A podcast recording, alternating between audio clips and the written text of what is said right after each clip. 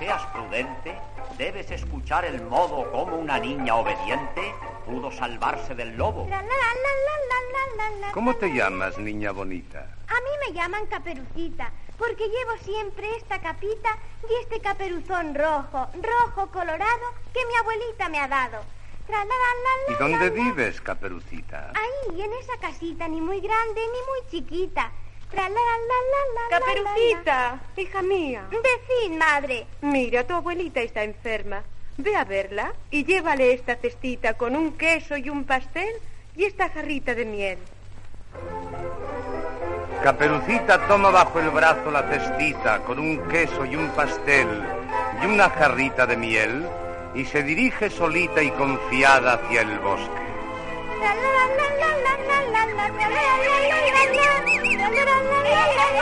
Corzos y ciervos surgen de entre las matas y arbustos y saltan contentos a su lado. Todos los pajaritos revolotean a su alrededor. Ah, es que los animales del bosque quieren mucho a la pequeña y graciosa caperucita.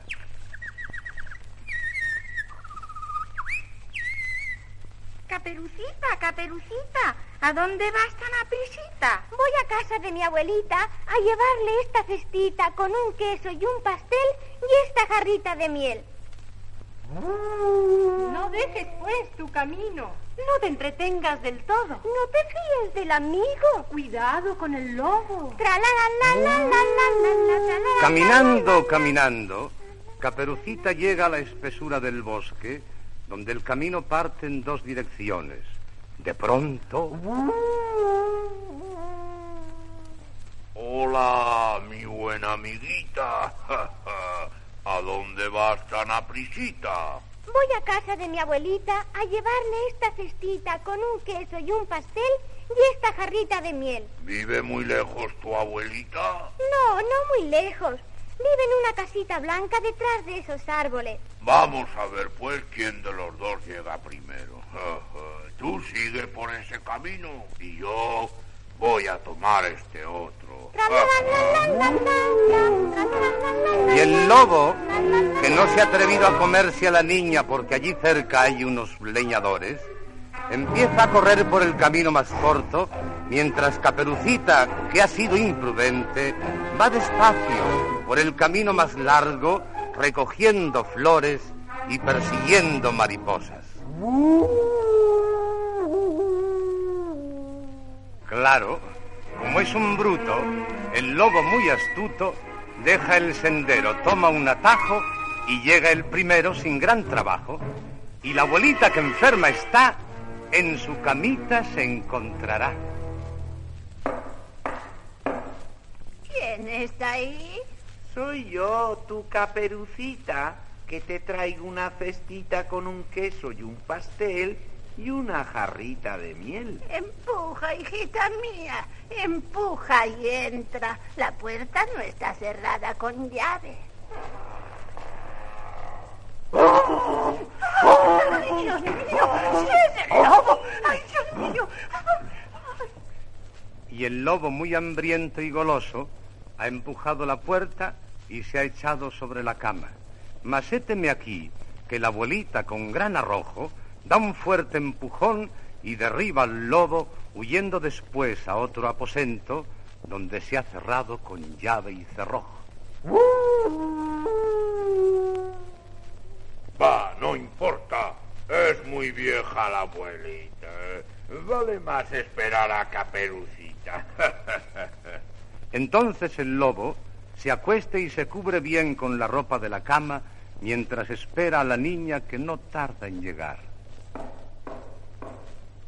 ¿Quién está ahí? Soy yo, tu caperucita, que te traigo una cestita con un queso y un pastel y una jarrita de miel. Empuja, hijita mía, empuja y entra. La puerta no está cerrada con llave. Qué cansada estoy, abuelita. Entonces pon la cestita sobre la mesa y acuéstate a mi lado. Oh, abuelita, ¿por qué tienes la voz tan ronca? Ah, eh, porque estoy muy resfriada, hijita mía. Oh, abuelita, ¿Por qué tienes los ojos tan brillantes? Ay, porque así veo mejor a mi caperucita. Oh, abuelita, ¿y por qué tienes esas orejas tan grandes? Pues porque oigo mejor a la dulce caperucita. Oh, abuelita, ¿y por qué tienes esos, esos dientes tan, tan enormes? ¿Por qué tengo los dientes tan enormes? ¡Ea, basta ya! Pues, pues porque quiero comerme.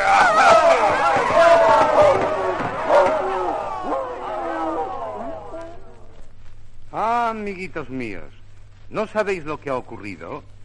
Pues figuraos que todos, los animalitos del bosque, todos han corrido a advertir a los leñadores del peligro que corría Caperucita y aquellos hombres, provistos de estacas y palos, han dado tan tremenda paliza al lobo que por muerto lo han dejado, salvando así a la abuelita y aquella buena pero imprudente niña a quien llaman caperucita porque lleva una capita con un caperuzón rojo, rojo, colorado que su abuela le ha dado.